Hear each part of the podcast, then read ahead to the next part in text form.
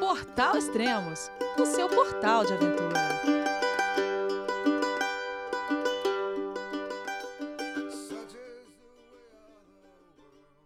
Bom dia, boa tarde, boa noite, bem-vindo a Extremos, o seu podcast de aventura. Hoje daremos início ao diário de bordo do veleiro polar Endurance 64, que zarpou nesse dia 25 de novembro de 2023 do Guarujá rumo à Antártica. A minha ideia por aqui é ir postando nesse mesmo podcast 392 vários áudios que o Nelson Barreta for me enviando.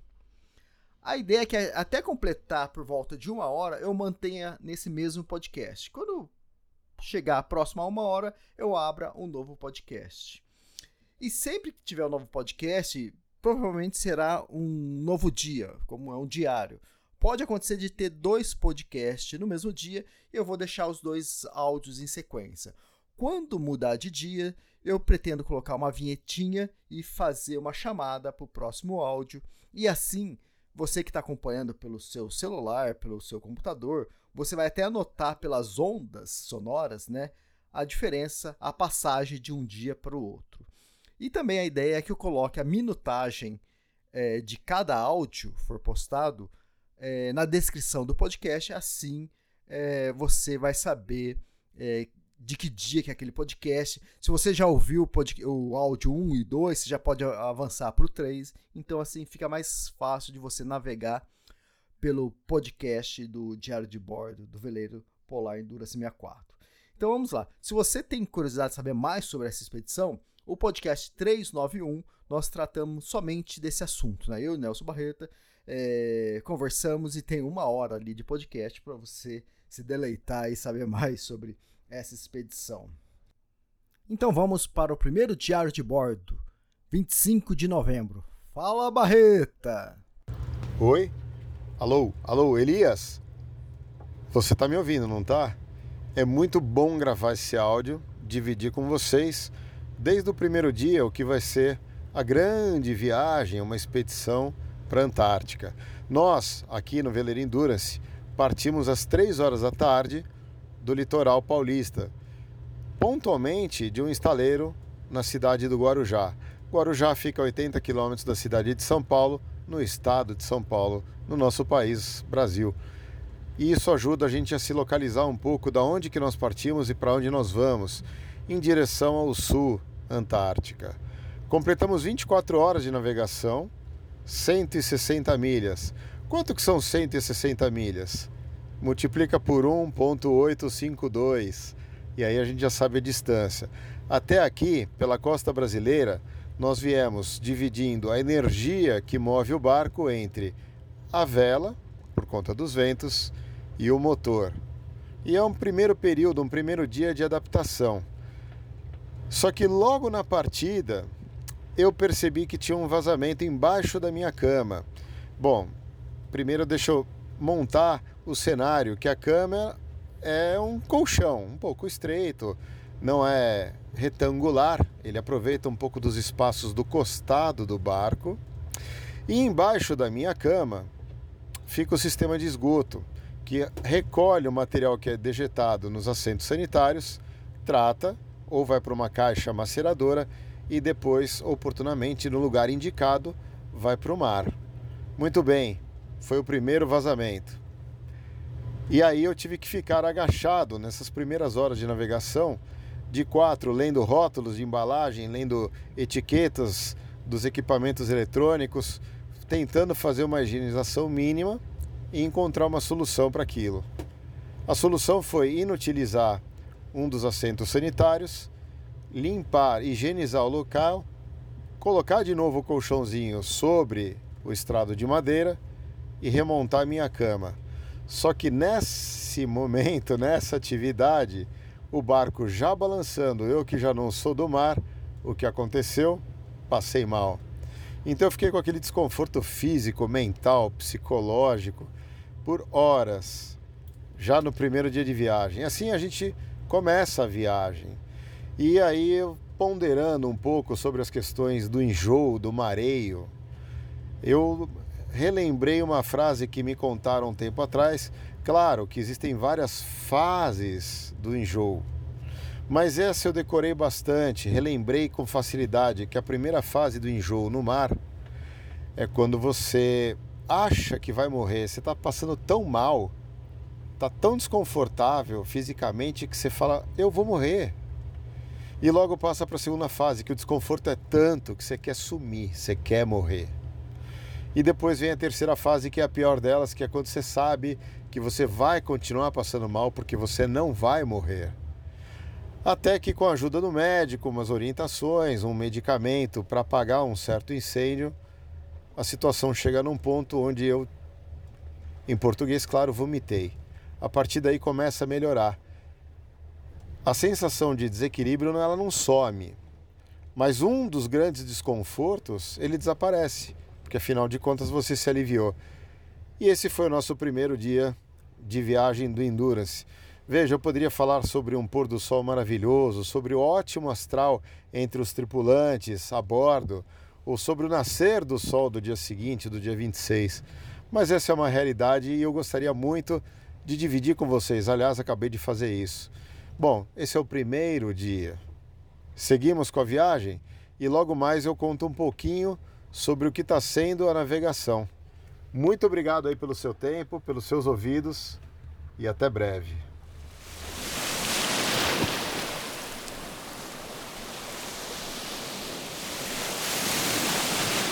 Diário 2, 26 de novembro. Oi, oi Elias, tá me escutando? E, e você do Extremos? Ah, eu tenho que contar, cara. Navegar a nave. Eu não sei se uma palavra tem a ver com a outra, mas a percepção é essa. Isso significa vá até o seu objetivo, o seu destino, e não tem nada a ver com parar. E é uma percepção diferente para gente que vive em terra. Como funciona isso de nunca parar? Nunca parar. São 24 horas a cada dia em busca do seu objetivo, navegando. Por isso que a gente faz aqui a bordo do Endurance turno de duas horas de serviço. Entre os nove tripulantes, tem uma matemática mágica onde duas horas você trabalha, você navega, você é responsável pela embarcação e as outras seis horas você descansa. E como é que essa parte está dividida? Como é que o grupo se divide? Dos nove que nós temos, cinco são muito bons navegadores. Os outros quatro têm uma boa noção de navegação. Nem habilitado eles estão. Então a gente faz essa combinação de um navegador e de um não navegador para dar esse horário, esse turno. Mas eu precisava descrever um pouco como é que essa questão noturna Bom, se nós nunca paramos 24 horas a cada dia, significa que em algum momento o turno da noite vai chegar para um de nós. E eu tenho nada de iluminação, totalmente escuro, e é isso que garante também a segurança. Nós temos os instrumentos eletrônicos e eles ficam numa luminosidade mínima para que a gente possa, com os próprios olhos, tentar identificar e enxergar outras embarcações no mar. Algumas têm uma boa iluminação, outras não têm iluminação nenhuma.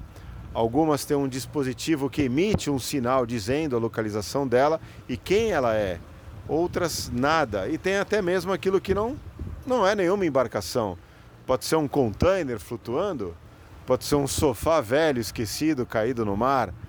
Bom, dentro do possível, a gente que está agora no turno da noite fica atento em todas essas questões. Em alguns momentos, a neblina baixa, ela vem até o nível do mar.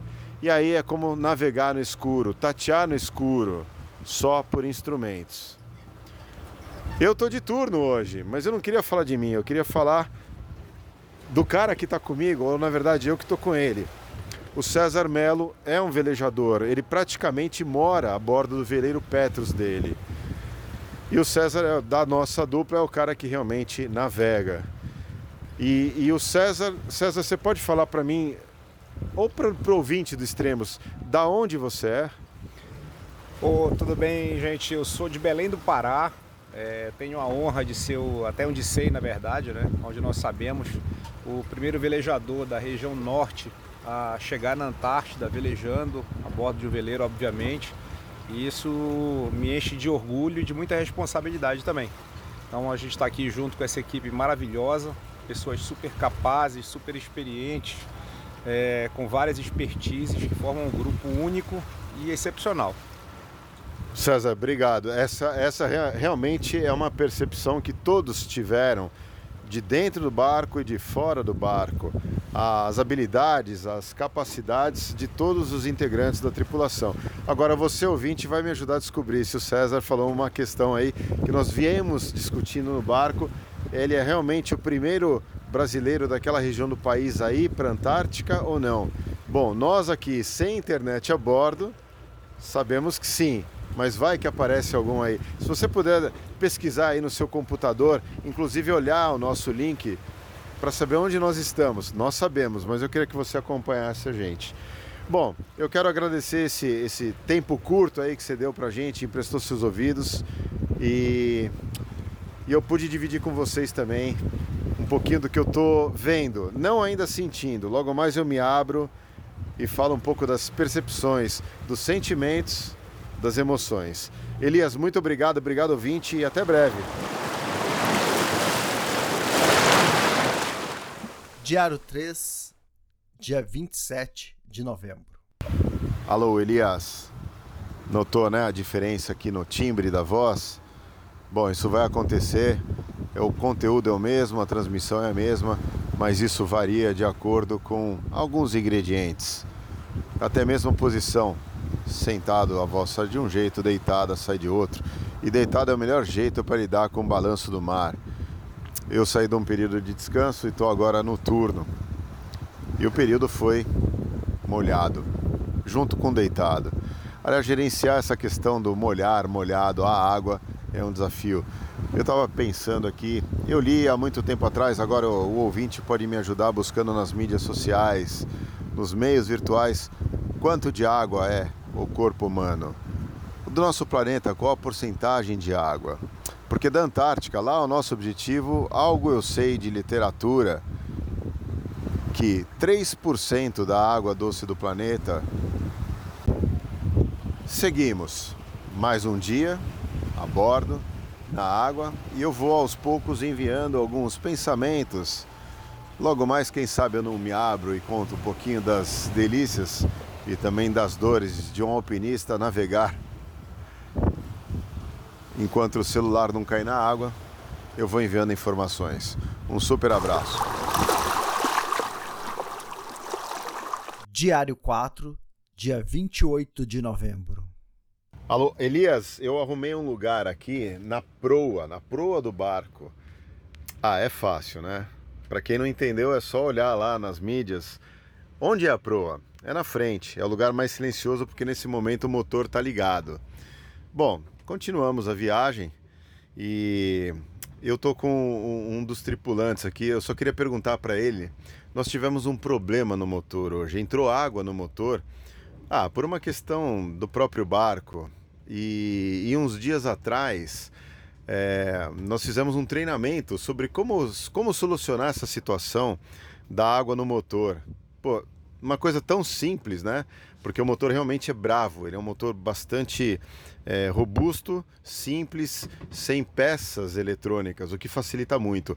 Além disso, a fabricante falou assim: olha, vocês não querem um treinamento sobre esse motor? Coisa simples, manutenção básica, substituição de óleo, filtro, e foi uma oportunidade para a gente se encontrar. Então a tripulação se encontrou lá na cidade, aonde fica a sede da Yanmar e fizemos um treinamento, mas o Gabriel não tava. Onde que você tava, Gabriel? É, só faltei, fiquei triste pra caramba que eu perdi, mas eu tava em Noronha, então foi por uma boa causa também. Tava correndo uma regata Recife Fernando de Noronha com um barco que eu, que eu vivo a bordo, o Tuxê. E acabei perdendo. Aprendi hoje a resolver na marra um calço hidráulico. Mais ou menos, né? Porque a gente tava do lado de fora manobrando o barco enquanto o pessoal resolvia do lado de dentro.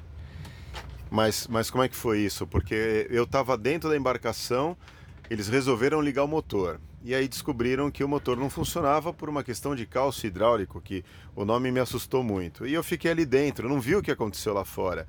É, o, o, quais eram as condições fora do barco e o que, que, vocês, que, que vocês fizeram? Sim, a gente estava é, navegando bem próximo à costa, acho que tinha duas milhas da costa mais ou menos no momento que começou esse calço hidráulico. É, o calço hidráulico é uma entrada de água pelo escapamento do, do motor e ela volta pelos bicos injetores, então isso é um baita de um problema que você não consegue dar partida, ele inunda tudo.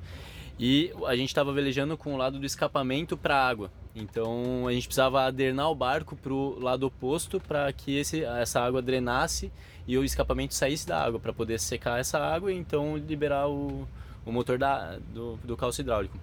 Para isso a gente foi em três ou quatro para fora do barco é, para poder manobrar. E como a gente estava muito próximo da costa, a gente teve que navegar paralelo, tomando muito cuidado para não ir parar na, na costa mesmo. Né?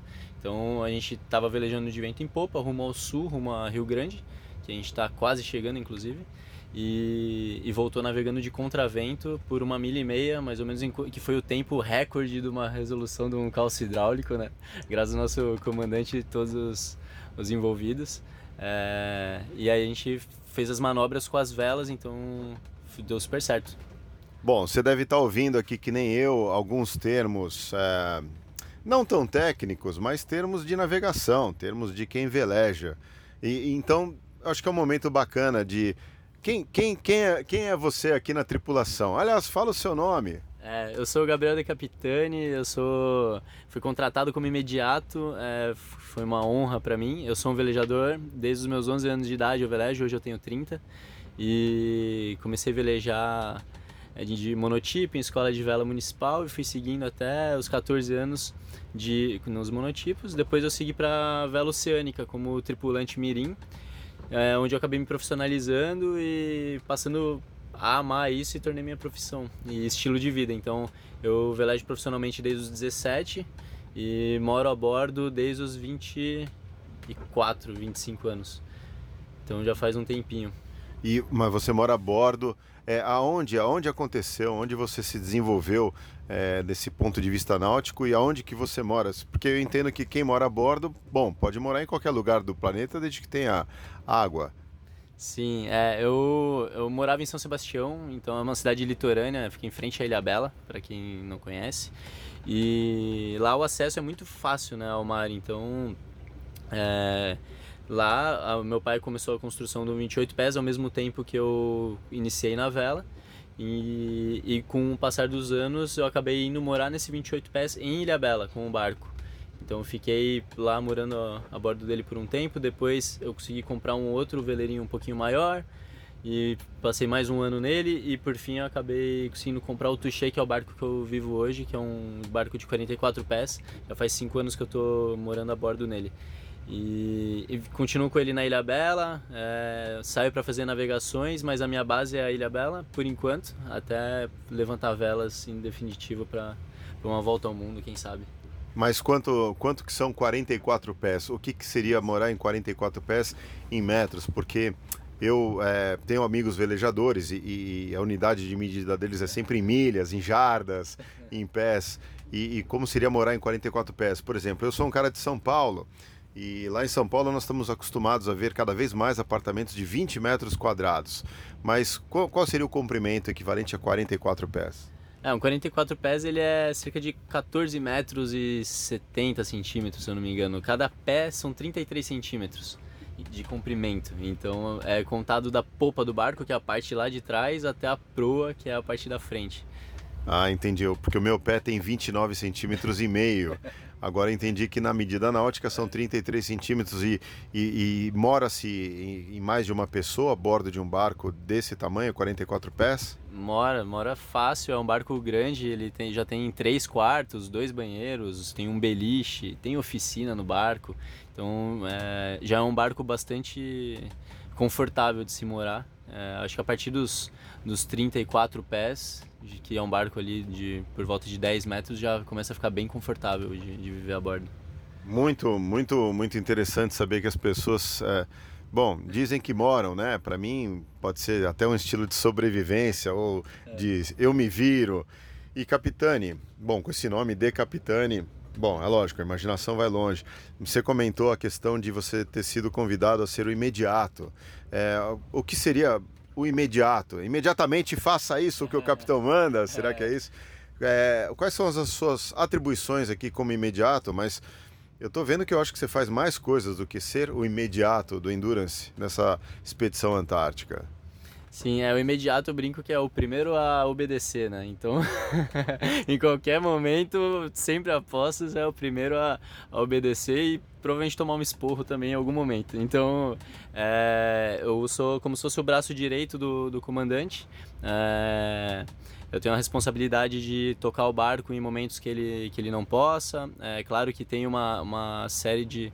Uma, uma hierarquia, né? Onde o armador também tem uma decisão muito importante a bordo, mas como imediato eu também consigo ter uma certa autonomia é, e como velejador profissional, a tripulação, eu fico impressionado, inclusive, que me respeita muito com, com tomada de decisões com relação a, ao rigging do barco, que é a formação de velas, cabos e, e, e tudo mais.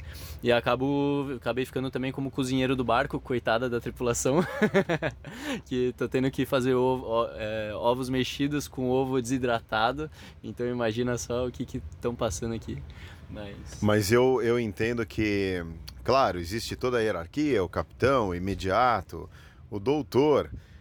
Mas do meu ponto de vista, para você ter um motim a bordo, basta você tirar da tripulação o sono e a alimentação. Então, você comentou agora sobre essa questão da cozinha. Você absorveu também essa dinâmica de alimentar toda a tripulação? Isso funciona como todos os dias?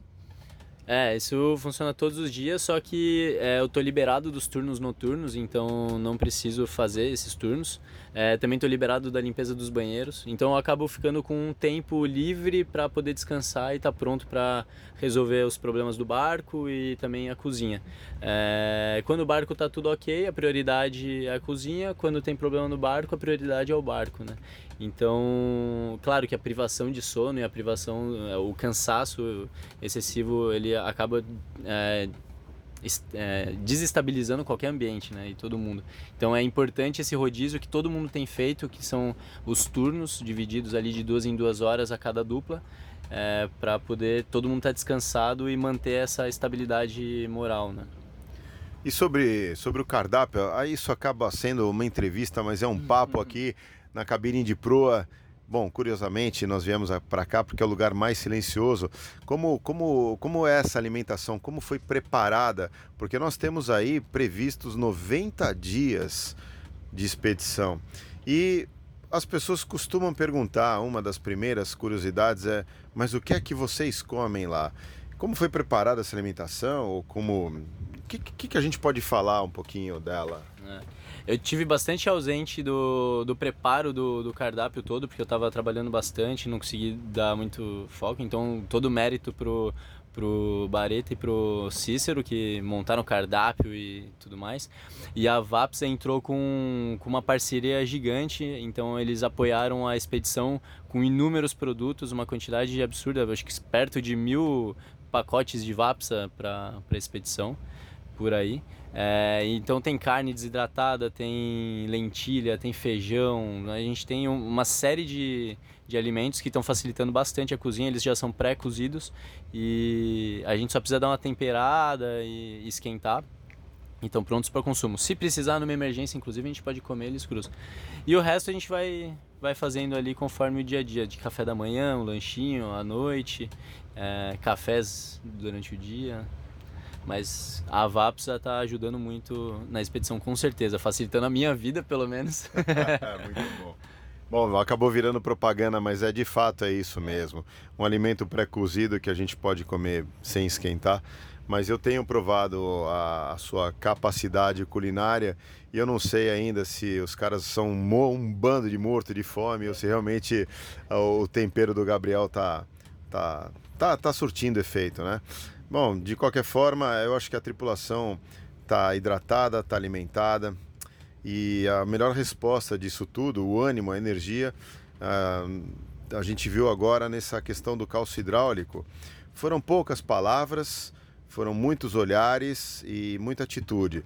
A tripulação, composta por nove hoje, é formada por cabeças pensantes, pessoas experientes, cada um na sua área, o que proporcionou, claro, junto com o trabalho de todos, inclusive do cozinheiro, que deixa a gente bem alimentado, uma resposta rápida, onde quem se dedicou à parte de manutenção do motor enquanto navegava-se uh, fez com maestria, e a outra parte da tripulação percebeu a necessidade de manter o barco em movimento, em determinada posição, em contravento, como fez o Gabriel, e foi lá para fora, para o lado externo do barco, para o convés, e um trabalho de equipe, uau! Isso mostra que nós temos muito ainda que, que viver e, e acontecer na expedição. Mas, Gabriel, eu de fato estou impressionado assim com, com a simplicidade e o jeito que você vem tocando as situações a bordo. Temos aí muitos dias pela frente, é, muitas alegrias, muitos sabores doces, também provavelmente algumas dores para encarar. É, mas eu não sei, eu acho que a apresentação é muito pequena quando a gente verbaliza ela. Por acaso, se as pessoas quiserem te encontrar no mundo virtual para saber quem é o Gabriel, quem é o De Capitani, por que, que ele está com tão pouco tempo de, de experiência já numa expedição tão grande? Onde é que as pessoas te encontram? É, eu tenho o Instagram, que é gabriel.capitani, é, onde eu posto bastante coisa do dia a dia e dessa dinâmica minha da, da vida a bordo, competições e curiosidades do meio náutico. E um lifestyle também bastante diferente. E tem o Sailing Touché, arroba Sailing Touché, onde eu posto mais a parte da vida a bordo, a bordo do meu barco. Uau! É isso, Elias. Olha só, ouvinte, muito obrigado. Acabou virando uma entrevista que, na verdade, foi um papo. Eu tenho que conviver ainda muitos dias para aprender mais sobre quem é o nosso imediato, mais do que tudo. O cozinheiro, mais do que tudo, o cozinheiro não é o cara que simplesmente esquenta água e cozinha, é o cara que cuida da alma, da parte prática da vida, da felicidade das pessoas e tem que saber tudo a bordo. Como ele disse, são mil pacotes de alimentos só da Vapsa. Ele tem que saber onde está tudo, ele tem que saber onde estão os ingredientes, os temperos, os itens de cozinha, o funcionamento de toda a cozinha, de como funciona é, o fornecimento de gás do nosso fogão. E em algum momento nós devemos parar nos portos. E nessa parada de porto, sem dúvidas, o imediato e também o cozinheiro Gabriel, ele vai ter que ser ágil na descoberta de onde, onde nós vamos poder lavar louça, lavar roupa e reabastecer a embarcação no menor tempo possível. Bom, eu continuo enviando áudios de curto tempo de duração, aproveitando por enquanto a proximidade da costa brasileira para usar o sinal de dados da companhia de telefone. Elias, muito obrigado aí e um super abraço. Até breve. Muito bom.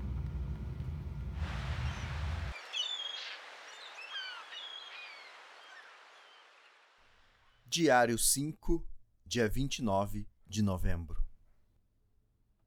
Elias, vocês estão me ouvindo, né? Que nesse momento nós estamos aqui na parte superior do, do veleiro Endurance. É um casario novo, ele tem mais ou menos 3 metros de largura por 5 de comprimento e foi uma das tantas melhorias que foram instaladas nos últimos dois anos. De fato, o casario, um dos lugares que a gente consegue ficar de pé no, na embarcação, é uma das, das melhores e mais recentes instalações. E tudo isso sempre naquela questão de oferecer segurança e conforto. O Casaril acaba sendo até um espaço alternativo. E nessa, nessa missão de gerenciar água, estarmos sempre secos, confortáveis, ou poder navegar dentro de uma área segura do barco com visão para fora, o Casaril acabou sendo também uma sala de secagem. Isso na Antártica vai ser muito utilizado. Eu disse nós estamos, porque eu estou aqui com um dos tripulantes, é o Fábio Raimo, e essa questão de água é uma, é uma questão recorrente na vida dele. O Raimo vem até onde a gente sabe das histórias dele, porque são muitas, é, da água. Ele atualmente mora na costa brasileira, ele tem uma tradição familiar de mar, e um dos fortes do Raimo é caiaque não é um caiaque ali na nossa costa brasileira, são expedições a remo, com grupos pequenos, grupos grandes e mais, tanto em regiões quentes, como as nossas regiões equatoriais na Amazônia, como nas regiões que nós vamos, mais ao sul, regiões frias. Enfim, chegamos aqui, uma primeira parada, três, quatro dias de navegação, e o Fábio está aqui do meu lado. Eu não, não tenho como não perguntar para o Fábio um pouquinho das impressões dele. Pode falar, Fábio. Foram três dias e meio é, navegando a previsão que tínhamos, que se concretizou. É, o barco foi a primeira jornada de vários dias depois de meses em terra. Foi ótimo para ver ajustes que a gente quer fazer. Com certeza não serão os últimos ajustes.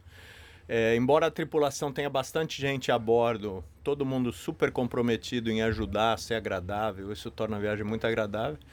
E todo mundo muito amando muito, curtindo muito, compartilhando, ah, olha que isso que lindo, olha que bacana, e isso é uma energia contagiosa positiva. E fora a delícia de estar dias e dias com vento e mar de alheta navegando num barco tão bom, né? Mas esse, esse, o que, que é um, o que, que seria o alheta? Porque os velejadores ouvem e sabem, entendem e se colocam nessa posição. O que, que seria esse vento de aleta e, e, qual seria a dificuldade ou qual seria a vantagem dele? Beleza, o vento de aleta ele entra é, não bem pela sua traseira e não bem pelo lado, mas mais ou menos pelo ombro, né? Entre a lateral e a traseira. É um vento que a gente está literalmente ladeira abaixo, mas sem ser de popa. O vento de popa ele fica muito instável porque o barco, às vezes o vento anda de um lado, entra do outro, ele é meio manhoso para navegar, é, mantendo as velas do lado que você quer manter. O vento de alheta, por ele entrar por uma lateral, ele segura as velas do lado que você quer, ele dá uma empurradinha nas velas para o lado, isso estabiliza um pouco o balanço do barco, e a ladeira abaixo, onda e vento empurrando na direção que a gente quer ir. Eu, eu gosto muito sempre dessa parte técnica, eu tento me colocar, às vezes, nos diálogos e na literatura, mas o Fábio sempre serviu para mim como uma inspiração de olhar sereno, focado, e eu queria, quero, vou tentar explorar um pouco mais sobre algum sentimento, alguma percepção nesse momento inicial da expedição para a Antártica. Nós temos, bom, muitas milhas de mar a serem percorridas até chegar ao nosso objetivo, que no final também vai ser a metade do caminho, né? Quando nós chegarmos lá, faltará o retorno. O que, que você colocaria assim lá do, do, do coração, do peito, ou, algum olhar diferenciado que, que possa aproximar o, o ouvinte, o, o cara que acessa os extremos da gente? Bom, são várias coisas. A primeira delas é que antes de zarpar, eu estou falando por mim, mas eu acho que isso é um pouco compartilhado, estava todo mundo focado em se preparar para sair, né? Então é faina, é correria, é o que está ficando para trás, o que vem com a gente, nossa vida lá, a vida aqui. E uma vez que você está navegando, vou dar um exemplo. Você faz um turno que você está duas horas, que a sua obrigação é estar tá vigiando o rumo do barco, ajustando vela, ajustando o rumo. E aí você tem seis horas para descansar, comer, tomar banho tal. E é isso que você tem para fazer durante dias. Então a gente é obrigado a se conectar com aquela coisa ancestral de se mover na velocidade dos ritmos da natureza. E não, tem o que se apressar, não, não, não é possível ter ansiedade, porque não tem o que fazer além do que você precisa fazer, que é cuidar de si, cuidar dos outros, cuidar do barco cumprir com as suas responsabilidades nas tarefas. E eu acho que ah, também em termos de sensação, para mim, depois que a gente saiu, eu comecei a visualizar o que talvez seja chegar na Antártica navegando. Até, diria que dois dias atrás, sabia que ia para lá, mas nem tinha me passado pelo coração ou pela cabeça. Agora você já começa a visualizar cada porto uma milha mais próximo e e outra coisa que eu adoro disso, assim, a gente está indo para um lugar que a gente está trabalhando para chegar lá. Eu acho que é essa coisa da gente trabalhar para chegar, essa metáfora eu gosto na teoria e na prática. Eu acho que é muito bom. É, são palavras que, que me colocam também no, no, na realidade. Bom, acho que é isso, vai. Eu também não posso mandar áudios muito longos, porque nós não temos tanta facilidade assim de sinal de dados. E aos poucos a gente vai alimentando essas percepções e a ansiedade de todos, até mesmo expectativas. Elias, pô, obrigado aí pelo seu tempo, obrigado por me emprestar seus ouvidos.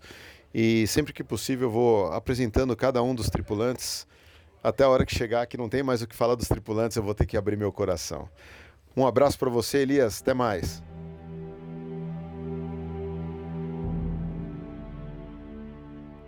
Diário 6. Ainda dia 29 de novembro. Oi, é, Elias, extremos, continuamos em transição. Eu acordo num lugar e vou dormir em outro lugar. Digo, é o mesmo lugar físico, mas é em outro ponto do planeta, sempre mais ao sul. Essa coisa de durabilidade no intervalo de um estado de uma coisa para outra. Essa é a expedição antártica. É uma grande viagem. E com isso nós todos estamos nos adaptando, inclusive ela, a nave, o veleiro Endurance. Fizemos agora uma primeira parada, por obrigação, para pequenos ajustes, para manutenção. E com isso, prever ainda os próximos, os próximos quilômetros ou as próximas milhas a serem navegadas, sempre olhando para a questão da segurança e, claro, conforto. E falando de conforto, a gente ainda também está se adaptando com a questão de roupa. Veja, nós saímos ah, do litoral de São Paulo, temperaturas altas, já considerado, né, pelas temperaturas, o nosso verão aqui no hemisfério sul. Então cada um ainda está usando um tipo de roupa, porque uma hora nós temos ventos, outra hora chuvas, outra hora não tem nem vento nem chuva, mas a temperatura fresca da noite. Então basta dar uma olhada na tripulação e cada um está vestindo uma cor diferente, uma roupa diferente. Temos já o pessoal adotando aí para uso diário as jaquetas da expedição, que tem uma maior resistência a baixa temperatura e frio. Ainda tem um pessoal pensando que está lá na linha do Equador, como o tripulante que veio dessa região equatorial do Brasil. E o meio termo também, que seria uma, uma roupa, uma vestimenta leve. E o vestuário diz muito sobre o que nós estamos fazendo nessa, nessa grande expedição. Antes da largada, ainda no período de preparação, nós conhecemos a Just Another Brand. Somente mais uma marca. Não, isso não é um jabá, isso não é uma propaganda. Isso é um fato. Junto com o projeto Revela, as proprietárias coletam material utilizado por aí. São velas de embarcações que já não estão mais em uso.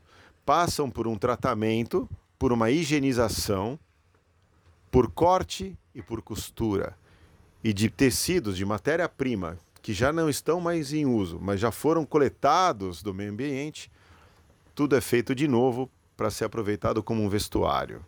Bom, acabei fazendo uma propaganda, acabei fazendo um jabá, mas o propósito é muito nobre.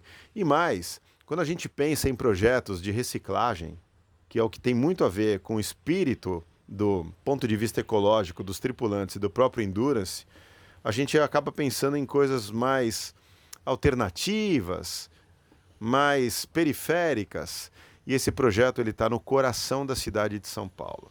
Como é que a gente acha sobre isso ou quer saber mais? É simples. Vai no seu computador, digita isso aí que eu falei, JAB ou Revela, Just Another Brand, Revela. Bom, não vou ficar fazendo propaganda, eu preciso falar um pouquinho mais também do nosso período de adaptação. Isso entra logo no próximo áudio. Nesse momento, parado agora, no porto de Rio Grande, vamos nos dedicar à parte da higienização do barco, manutenção e aquisição de novos gêneros alimentícios. E aos poucos vamos nos preparando também para o grande momento, é quando se deparar com a realidade, com a fatalidade daquela Antártica. Ansioso?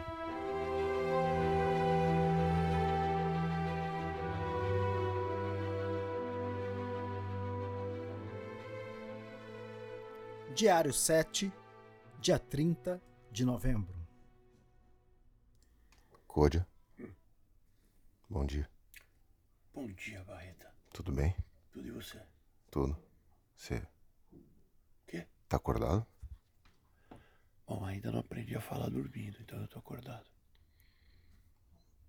A gente pode falar um pouco agora sobre a expedição? Ou tudo bem?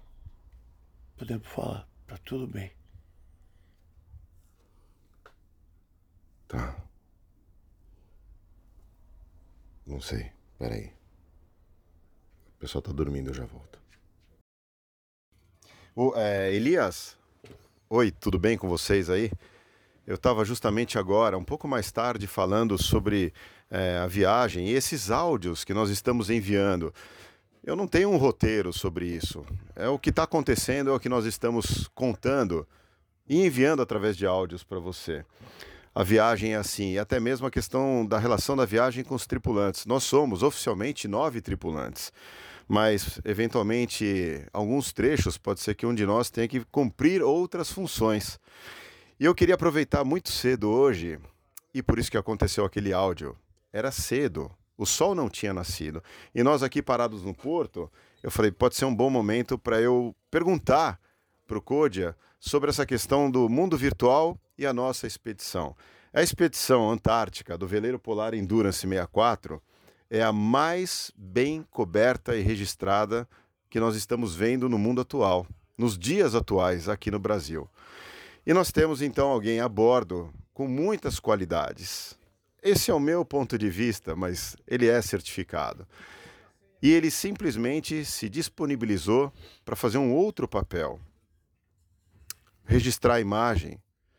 E aí vem uma informação importante. Da viagem deve nascer um documentário. O, eu tô com um cara aqui muito interessante, o nome dele é Guilherme e ele tem um sobrenome diferenciado. Eu vou começar perguntando para ele sobre coisas pessoais. Como, como eu pronuncio o seu sobrenome e qual a origem dele? Códia. Todo mundo fala Códia, mas é Códia. Ele é antioquino da região da Antioquia. Era uma região que ficava ali entre Turquia e Síria, quando não havia essa divisão geopolítica.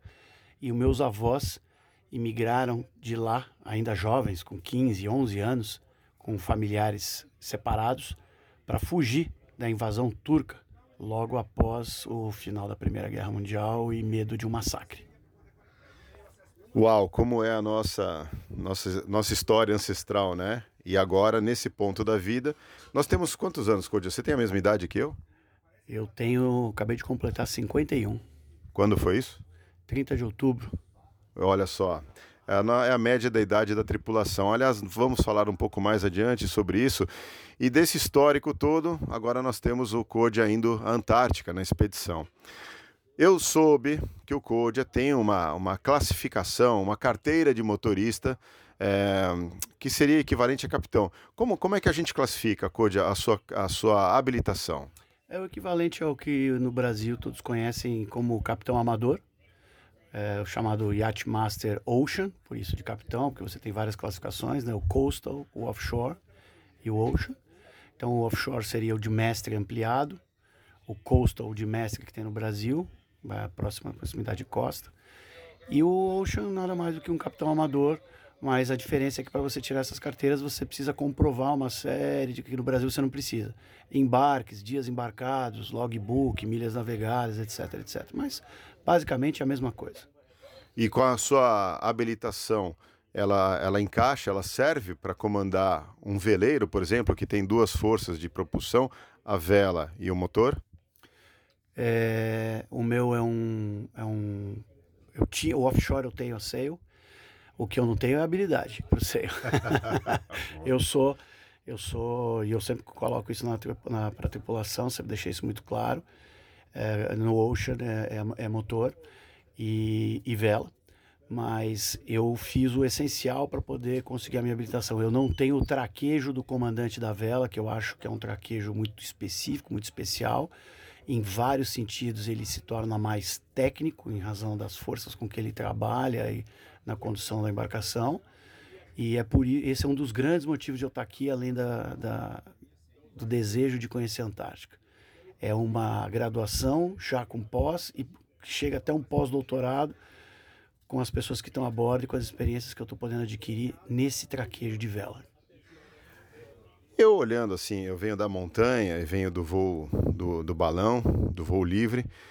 E eu olho as embarcações, para mim, todas se resumem a um casco flutuante, é, claro, com suas peculiaridades, é, do que você está acostumado, que são barcos a motor. Para o próprio veleiro Endurance, é, tem um dos dois que é mais complexo, não digo em relação à navegação, porque eu acho que a navegação, identificação das características do mar, são inerentes às qualidades de qualquer capitão. Mas a complexidade das embarcações é parecido? É mais difícil? Só é diferente? É paralelo? A complexidade da, da embarcação à vela eu entendo que é maior, por motivos acho que óbvios, né? Toda a técnica e, e os riscos envolvidos em você não estar tá preparado para aquela situação de vento, principalmente de vento, né? De mar, como você disse, é inerente a todos os, os cascos, as, as navegadas. Eu só acho que nas embarcações a motor, por um outro lado, é, essa complexidade se resume a um risco maior. Porque na embarcação à vela você, e você vivenciou isso nessa, nesse trecho da nossa viagem, onde nós tivemos só motor na saída, depois motor sailing, que é o motor motorando, ajudando a velejada, então velas em cima ou vela em cima, e ou só vela. Então essa facilidade é muito boa. Então quando você vai fazer grandes travessias, grandes passagens, vai se afastar da costa, ficar longe de qualquer resgate eh, ou civilização, ah, as navegadas única e exclusivamente a motor, elas são mais complicadas. E, e concluo informando, eh, dizendo né, que não é só o motor, porque a pessoa fala, ah, motor. Cara, você tem o motor, você tem o eixo, você tem o reversor, porque ah, isso destruiu o eixo do veleiro. Tá bom, você tem o leme. O problema do veleiro é quando você perde o leme. E aí, nesse caso aqui, por exemplo, temos dois. Então, essa complexidade, ah, deu problema no reversor, deu problema no motor, deu problema no sistema de alimentação. Aí eu acho que a complexidade de risco, ela se multiplica muito em relação à vela. É, é, pois olha só que visão bastante pontual de quem vive no mar num, num, num barco a motor. Imagina, uh, eh, para minha, não digo inocência, mas para minha pouca experiência em relação à tripulação, o que, que não é olhar para esse mundo, cada olhar, cada segundo, cada. Uh, bom, enfim, cada momento um aprendizado. E o, o, o, Kodia, você acabou de falar Kodia. É. Veja só como eu estou bastante atento, ao mesmo tempo muito excitado com o momento. Eu, o Code é quem tá, o Code é quem está alimentando o mundo virtual. É uma habilidade que particularmente Elias e ouvinte uh, me custa gravar sobre os momentos, as percepções sobre a viagem me parece muito mais fácil em voz do que ter que registrar, registrar momentos com vídeo, registrar olhares, nervosismos, situação e até mesmo os acontecimentos. Um, eu estou visualizando aqui, estou vivendo com o COD é, ligado em 220, que é uma expressão bastante popular para falar que o cara é extremamente agitado.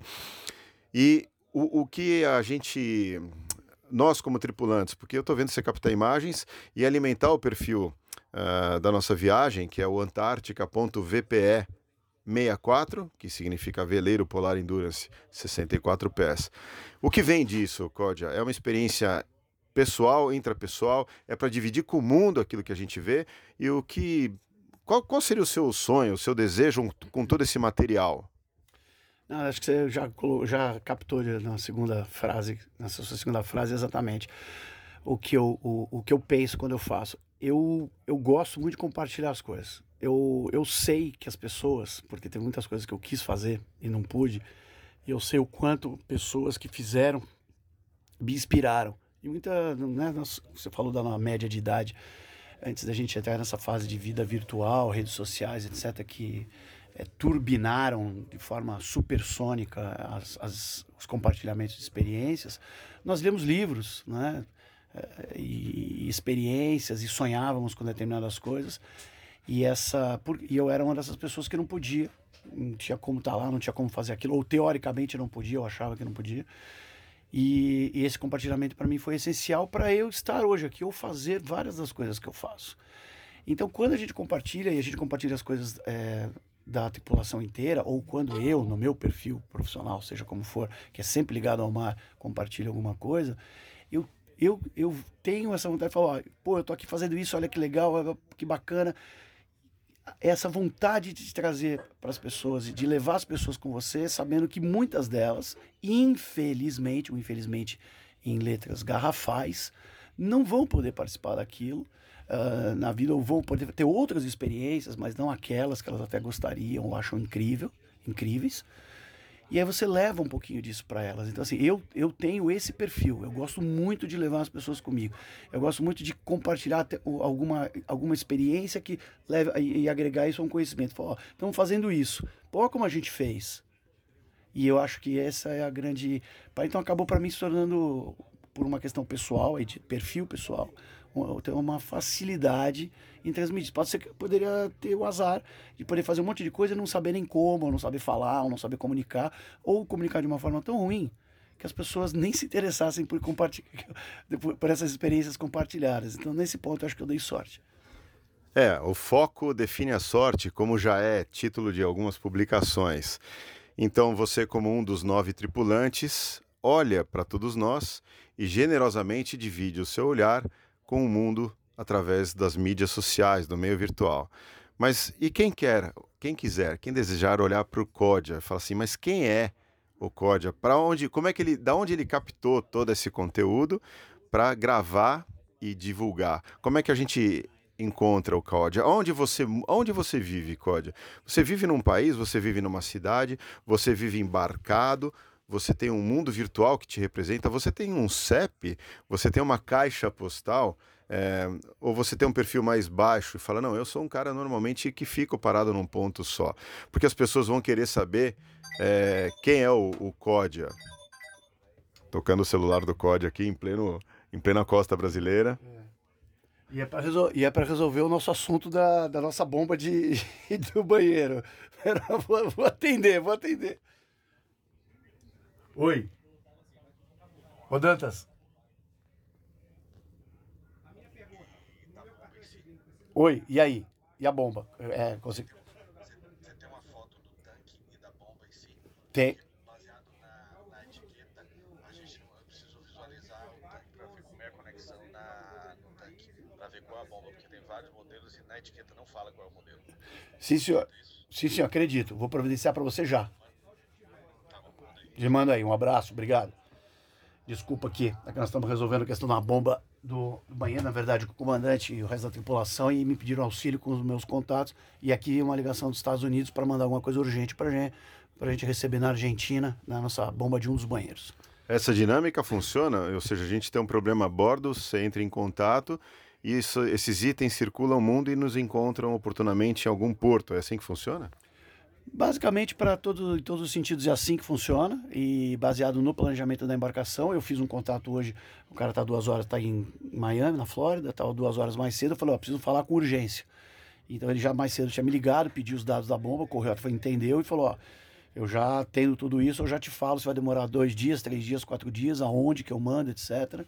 Bota num desses couriers aí, FedEx, DHL.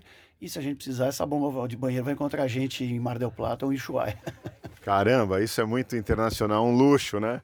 Palavras e nomes de cidades como Miami, manda para cá, põe no FedEx. Mas e o Code? O já é também assim interplanetário, um pouco do Guilherme, para que as pessoas saibam quem está registrando essa viagem e que olhar vai ter essa viagem. Primeira coisa que eu quero falar de, de, disso é em razão do, da companheira que eu tenho, porque eu não estaria aqui se eu não tivesse uma pessoa incrível do meu lado que me apoiasse tanto e que sempre e que me conheceu fazer dessas atividades, então já sabia do meu perfil, nunca interferiu uh, em, em falar, ah, não, você tem que mudar, você tem que fazer isso, aquilo, muito pelo contrário, sempre me apoiou. E felizmente a gente tem um meio termo muito legal para manter um relacionamento incrível já há 12 anos. Então, Patrícia, deixa aqui o meu. Não podia deixar o meu, meu grande beijo e agradecimento oficializado aqui nesse papo contigo. E sim, lógico que eu tenho um CEP, eu sou de Santos, mas depois de né, feito muita coisa, faculdades, estabelecido em Santos e uma série de coisas, já estou há um bom tempo em São Paulo e agora eu tenho um CEP dividido entre São Paulo e Estados Unidos. Eu tenho uma, uma empresa junto, com a, inclusive com a Patrícia, nos Estados Unidos, que é da área náutica, e depois de ter feito aí algumas temporadas de, eh, de tripulação, inclusive para poder avançar para a próxima fase que eu estou finalizando, é, de um upgrade da certificação que é para aumentar para embarcações de 200 GT, 200 gross tonnage, é, comercial. Então eu tenho alguns embarques, tive alguns CEPs aí é, na Europa, navegando por alguns anos, e hoje fico entre São Paulo e Estados Unidos, dividindo meio a meio, talvez, talvez não, possivelmente em razão de como as coisas estão andando, graças a Deus bem, ano que vem mais nos Estados um CEP mais, um zip code mais do que um CEP. por enquanto é isso. E, e, nessa nossa expedição, chamando carinhosamente de nossa, é, os seus próximos três meses serão então a bordo do Veleno Endurance? Não, justamente em razão desses compromissos todos, o combinado com a tripulação era fazer a perna antártica e de volta às Falklands, mas foi impossível é, conter a vontade de me adaptar com a tripulação, de estar junto com a tripulação e ao barco. Então, assim, literalmente da noite pro dia do embarque da, da, da, partida, a gente fez uma alteração e mais uma vez Patrícia me apoiou. Eu mudei os planos, eu teria que voltar para os Estados Unidos para uns compromissos, eu mudei esses planos. Fiquei e pude acompanhar essa primeira perna, que é a maior perna da viagem, ou melhor, já foi, né? Que foi a maior perna da viagem até Rio Grande. E aí agora eu volto hoje, retorno hoje a São Paulo e eu não sei se eu estou estragando o seu podcast, porque eu não sei se ele está indo para o ar hoje. Mas né, hoje, no dia que estamos conversando, eu volto a São Paulo. E aí eu encontro no, no Natal, no dia de Natal, encontro a tripulação uh, em Ushuaia. E estaremos a partir do dia 26 de dezembro prontos para a janela de tempo para zarpar de Ushuaia. Uau, bastante, bastante dinâmico. Obrigado por você ouvinte aguentar o meu uau. É, e tão dinâmico quanto a vida tem que ser. Claro que alguns de nós têm uma característica mais retraída e mais pontual, mais parada, mais pacata, e não é o caso é, do Códia. E em relação a, puxa vida, eu estou gravando aqui o podcast, vai para o ar hoje, não vai? O Extremos, ele acumula podcasts e, de certa forma, eles são atemporais. Sem dúvidas, há ali um registro de uma data ou outra, Uh, mas é para sempre, né? É até mesmo uma fonte de consulta. Agradeço uh, o tempo de vocês. Obrigado mais uma vez por emprestar os seus ouvidos. Elias, estou te mandando esse áudio. Por favor, divida com o mundo aquilo que o Guilherme Códia quer contar para todos. Muito obrigado e até o próximo áudio. Fantástico, Barreta. Muito obrigado, muito obrigado pelos áudios e pelo bate-papo com a tripulação. Isso ainda vai continuar. Ah, mas nós estamos chegando aqui neste podcast 392 do Extremos, com 57 minutos agora. Então eu vou acabar finalizando esse podcast 392. O próximo áudio é, da expedição Endurance 64 já será em um outro número de podcast. O 393 eu acabei de lançar hoje com uma entrevista com o guia Carlos Santalena. Então talvez o próximo podcast do veleiro Endurance 64 seja o podcast 394, né? Isso a gente vai vendo isso e vai informando vocês. Obrigado a todos que acompanharam até aqui. Quem quiser colaborar com o meu trabalho, com Extremos, é só comprar os meus livros, né? Os meus cinco livros que eu lancei até o momento, nos últimos cinco anos, é, são relacionados a caminhadas de longa distância. Então, é um livro com um relato de em primeira pessoa da minha experiência na trilha tem bastante reflexões, tem bastante histórias de outras pessoas também. E, então é isso, é, essa é a minha experiência no livro Tour de Mont Blanc, tem o livro Kungsleden, depois eu lancei o livro das Rock Mountains, o livro do Trek ao Everest e esse ano eu lancei o livro da Patagônia. Então para quem gosta de caminhada, quem gosta de histórias, de aventura e gosta de fotos também, porque o livro tem três blocos de fotos, né? São 52 páginas de fotos, então vai se deliciar com esses ambientes, com essa atmosfera de aventura. Então quem quiser colaborar é só entrar lá no extremos.com.br ou me chamar lá no Instagram, extremos, que você pode comprar direto comigo ou pode entrar no Mercado Livre, os livros também são vendidos lá, tá ok? Obrigado a todos que estão acompanhando por aqui, a gente segue com a expedição e um novo número de podcast, tá bom? Obrigado e Feliz Natal!